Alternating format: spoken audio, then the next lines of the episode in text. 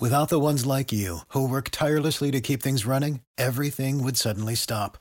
Hospitals, factories, schools, and power plants, they all depend on you. No matter the weather, emergency, or time of day, you're the ones who get it done. At Grainger, we're here for you with professional grade industrial supplies.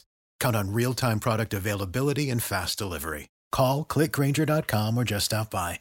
Grainger for the ones who get it done.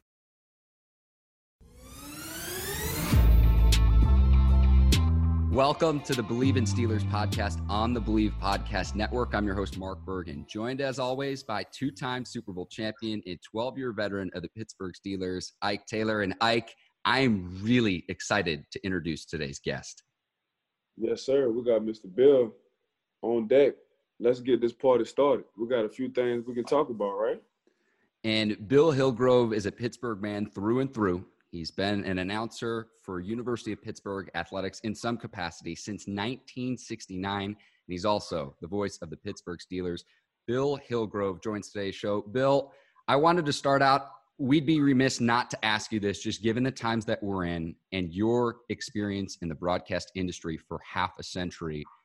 What do you think about the response since George Floyd's death?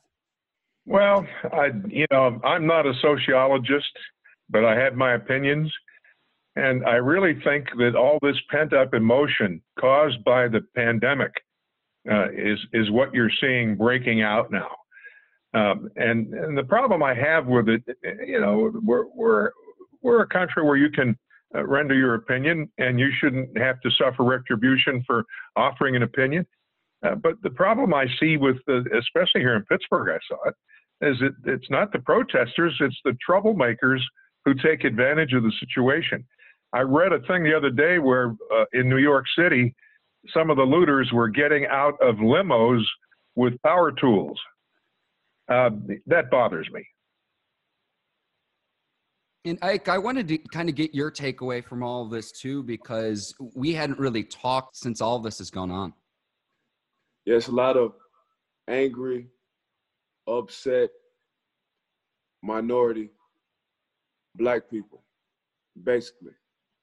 You know, they just they just kind of fed up, Mark and Bill, of what they feel has been going on for years. And all they want is is fairness. You know, that's all they want, things to be fair. As we always agree, and I say it all the time, life ain't fair. And the reason why I say life ain't fair because that's the situations I've been in. And I've just had to overcome it. And for what's going on between the George Floyd situation, um, life should be fair. You know, if you sit down and think about it, we all got to get up. We all breathe the same way. We all put our clothes on the same way. Some might be disabled, so others might be more healthier than others. But at the same time, you know, just from what I was told and how I was raised, love has no color. And as you can see, what's going on, you know, all across the world, this George Floyd situation has spread spread like the COVID all across the world, and it's and it's showing people love has no color, no color whatsoever. Mr. Bill said something about the pandemic, and I never thought about it like that. You know, you got a lot of people who've been sitting at, at the crib at home you know, pent up emotions, aggressions, or whatever. And um, that could have something to do with it. But I think for the majority, just the blacks and the minorities, you know, they just the system. And if I'm, if you're called to serve and protect, man, I'm really relying on you.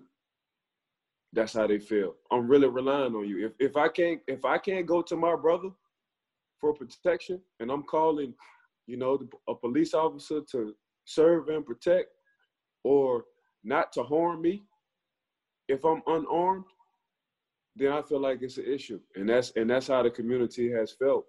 So they, they felt like, man, we've been trying to protest, you know, non-violently for a long time. We've been trying this for years.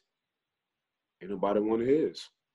I think there's a difference between the people protesting and the people who are causing violence and people are and that are rioting essentially.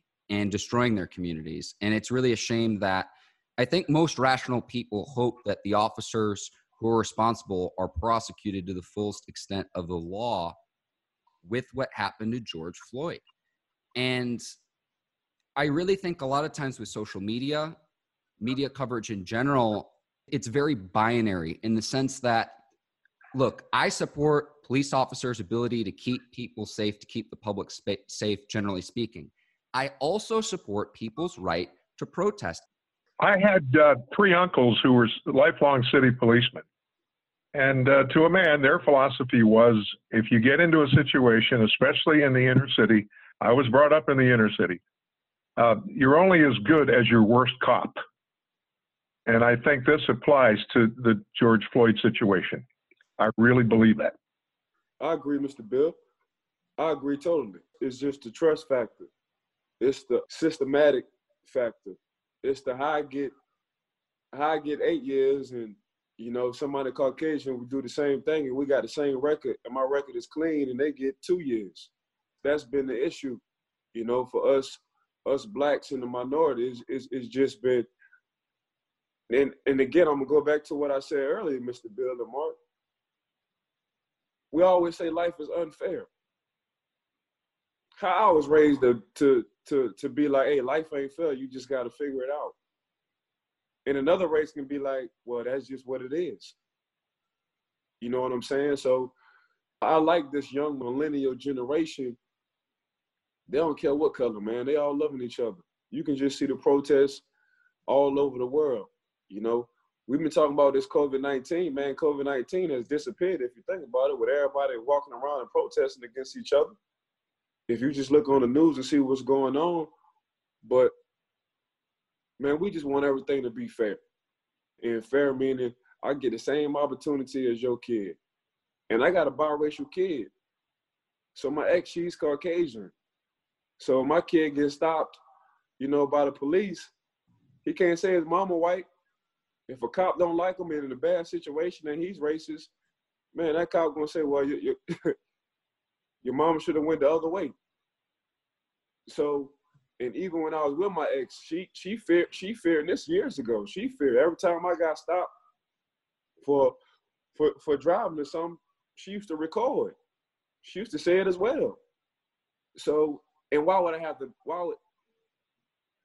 And that's the issue. Why she got to feel like that?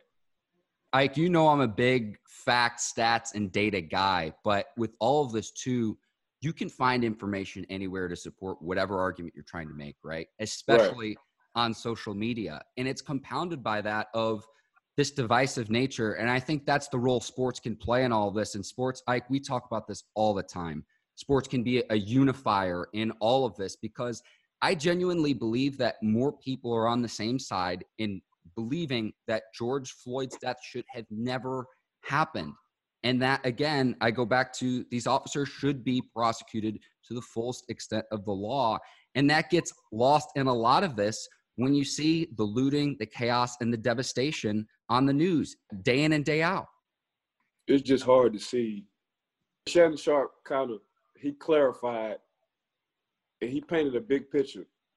He said when these people go to court, and usually, you know, for for for, for George Floyd's defense and his attorneys and his lawyers, when they paint that picture and they ask, you know, or they try to paint it and they ask somebody to hold their breath for eight minutes and 46 seconds.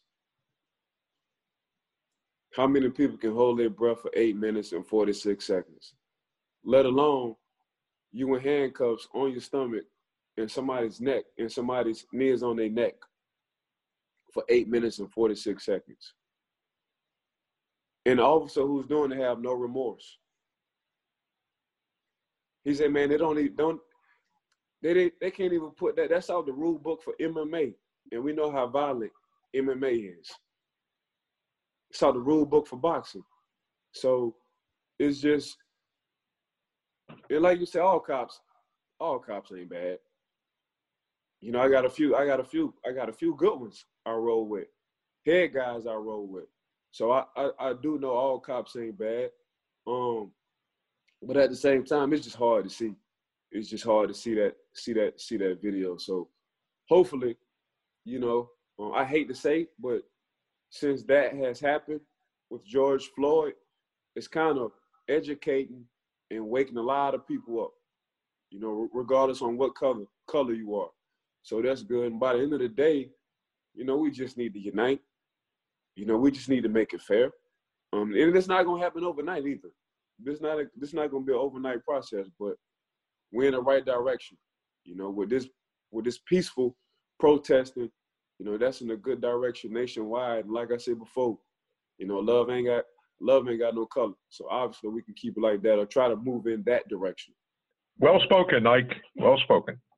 Thank you, Mr. Bill.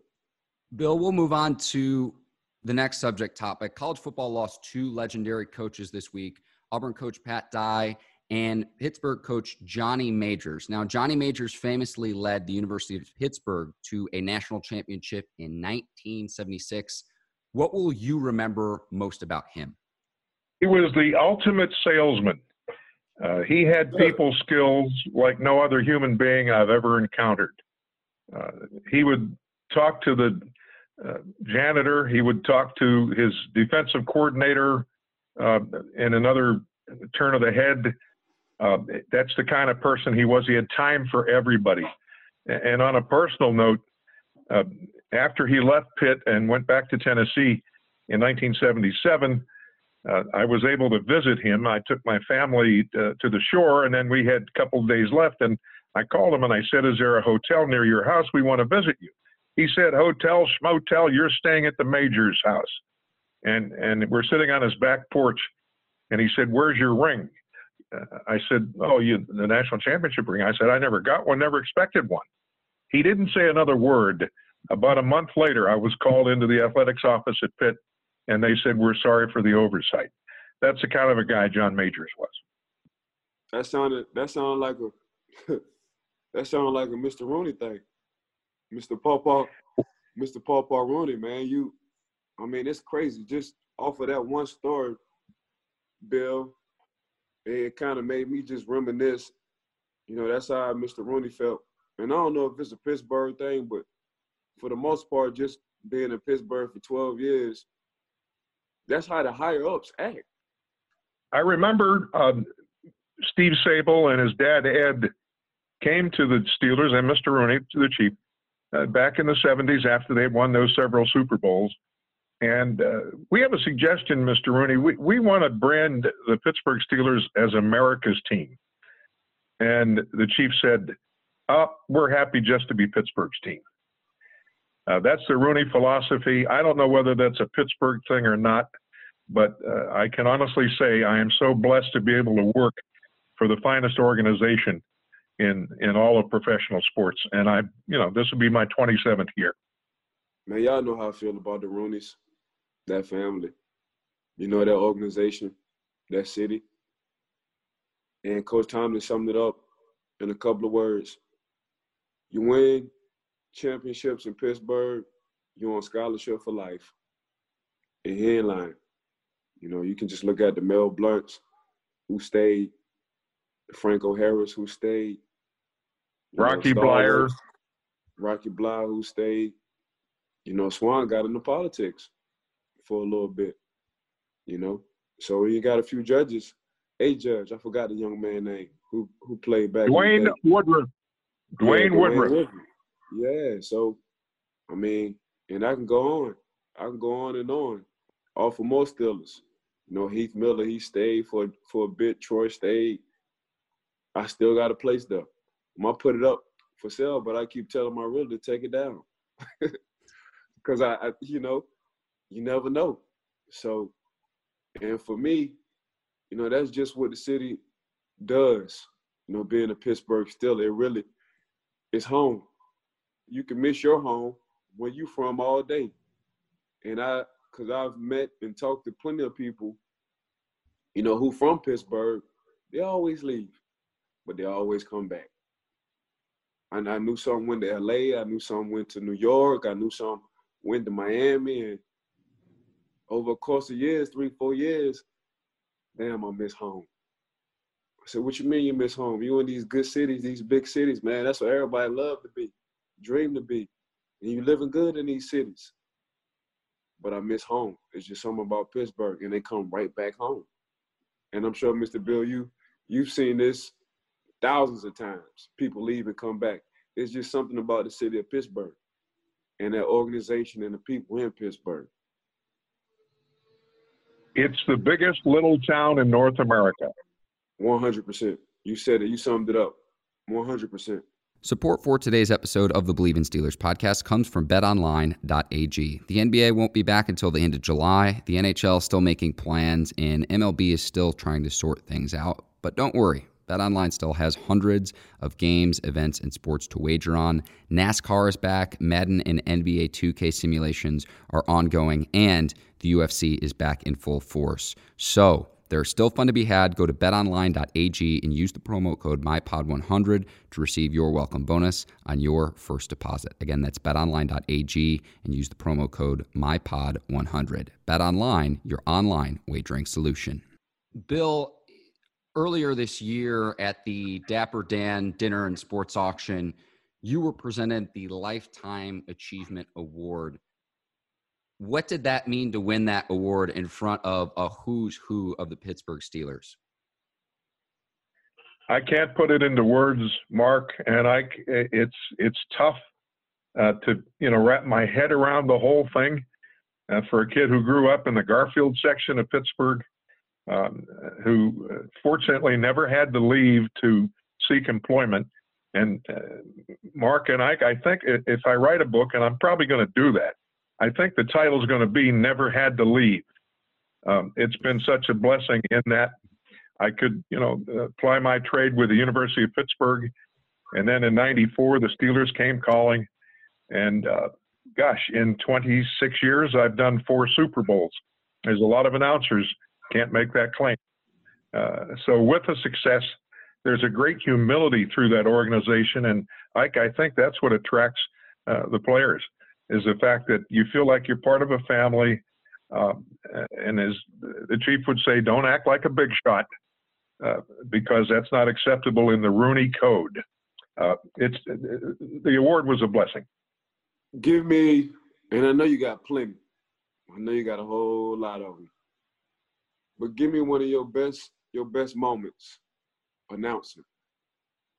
It had to be Super Bowl 43 um, when Larry Fitzgerald scored that touchdown and uh, the Cardinals were ahead and you know, I mean, things looked dark, and and Ben just said, "Let's get it done," and they overcame a holding call, and then Ben proceeded to put the football on the Steelers' hands every single pass.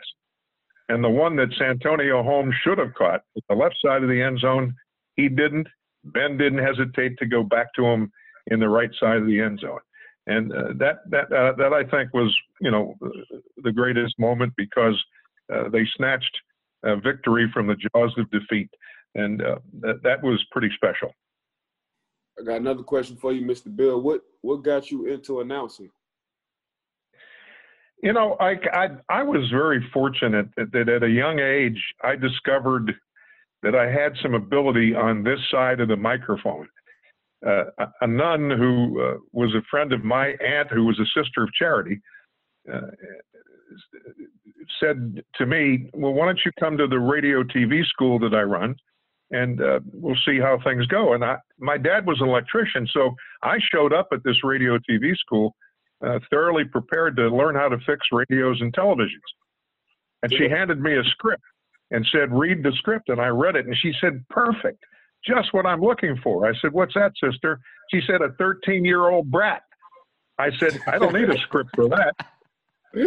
And I played the part of this 13 year old brat in a weekly uh, live drama series that was heard mostly on uh, 90.5 WDUQ, which belonged to Duquesne University and a couple of the McKeesport stations. And uh, at the age of 13, I discovered that I had some ability, you know, to be on this side of the microphone and make sense. So uh, I combined that with my love of sports. In the Garfield section, I grew up on Fort Pitt Hill. And at night, we could see the, the light standards at Forbes Field. And I remember saying as a kid, well, I'd like to be a part of that someday, uh, thinking that I could be a Major League Baseball player. I wasn't the best player in my neighborhood. How could I be a Major League Baseball player? But I took right. that passion for sports and with the sports hat on and the ability to, uh, you know, be on this side of the microphone, it, it's all worked out very well. And so, with that, what do you consider your biggest break in your broadcasting career? Oh, no question. When uh, I got a phone call from the uh, head salesman at WTAE Radio, which had the Steelers, uh, and when Jack Fleming retired in 1994, uh, the salesman said to me, uh, Mr. Rooney likes your tape. Well, I was a friend of Jack Fleming's, and out of respect for him, I never submitted a tape. But apparently, Mr. Rooney was using a tape of my Pitt broadcasts to compare it to the other people who were, you know, throwing their hats into the ring. And uh, and then oh, a couple of weeks later, I get a call from Tom Donahoe. Things are looking yeah. good for you. Yeah. And and I went, wait a minute, I'm going to get a job here that I never applied for. And uh, that was the biggest thing that ever happened. Okay, let's face it. There are what 300 um, no, there's 130, 140 uh, major college announcers. Uh, there's 32 in the NFL, and and when you get on that big stage and uh, you get the notoriety, my cousins in LA always call me. I hear your tapes on ESPN. I hear your calls. You know, it it was the biggest break in my life. You sitting in rare air. You one of the few, and it sounds like you're very prideful about it, and you should be. There's only a few that's doing what you're doing. My last question for you, Mr. Bill, is what advice would you give a young person going into a wants to do, you know, announcing? Well, I'm going to borrow your phrase. Life isn't fair, but you have to stick to it. You have to believe in yourself. But what I love to tell young aspiring broadcasters be yourself. Don't try to be the next Bob Costas or the next Mike Tirico. Be yourself. And at some point, that talent will shine through to somebody, and you'll get uh, the position that you're looking for. That's the best advice I could give them. Bill, as we start to wrap up here, what are your predictions for the Steelers this season? I love when Ben said, uh, I'm throwing pain free for the first time in years.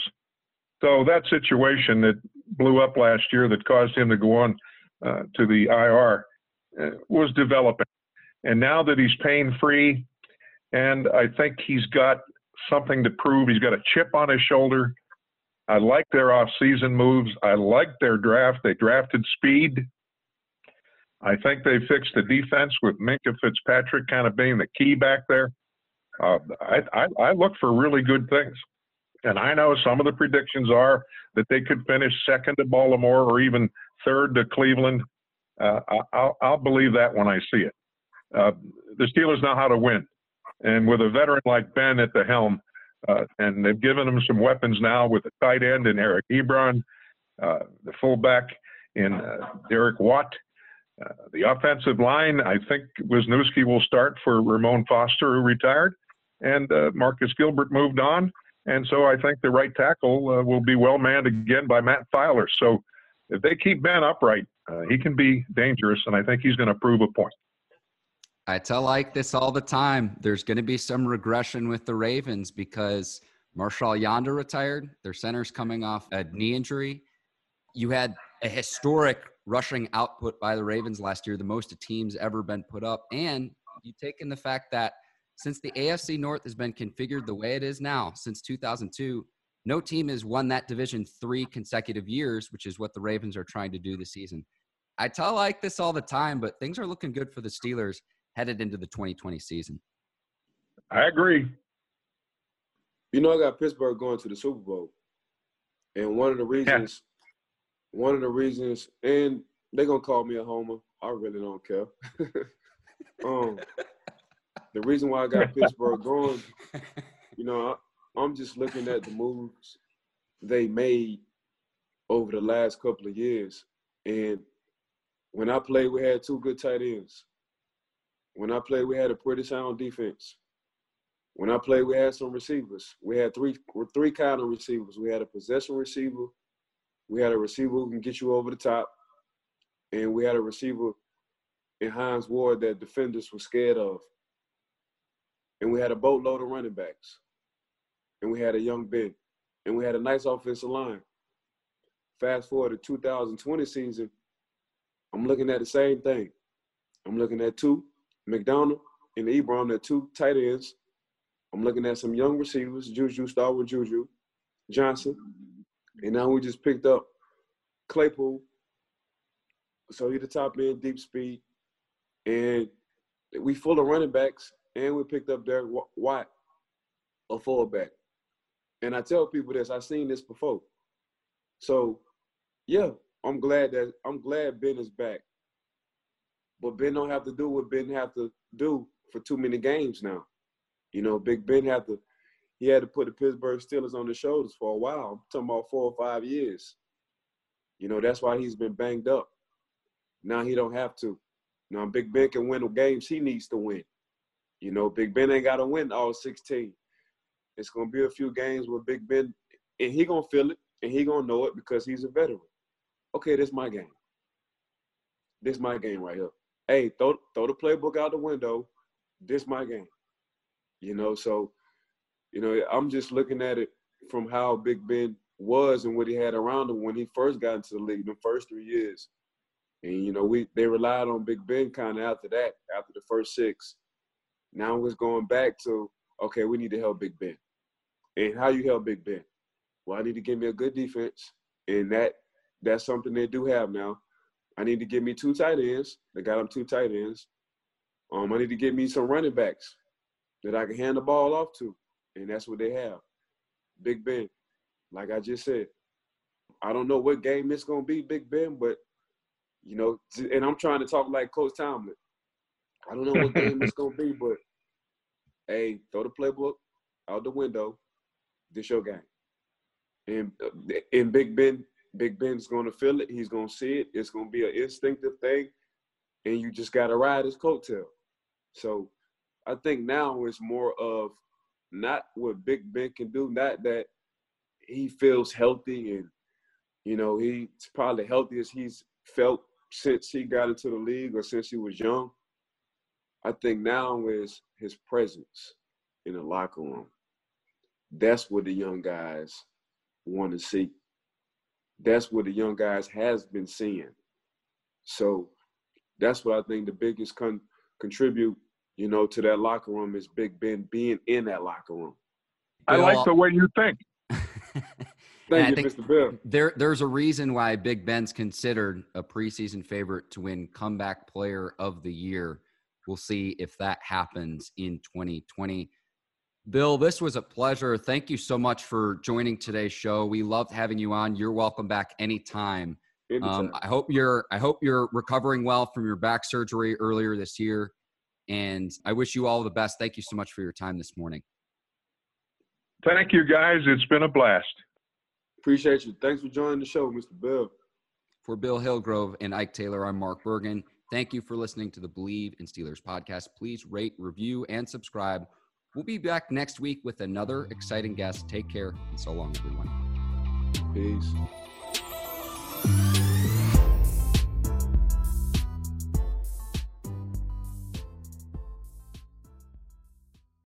Without the ones like you, who work tirelessly to keep things running, everything would suddenly stop. Hospitals, factories, schools, and power plants, they all depend on you. No matter the weather, emergency, or time of day, you're the ones who get it done. At Grainger, we're here for you with professional grade industrial supplies. Count on real time product availability and fast delivery. Call clickgrainger.com or just stop by. Grainger for the ones who get it done.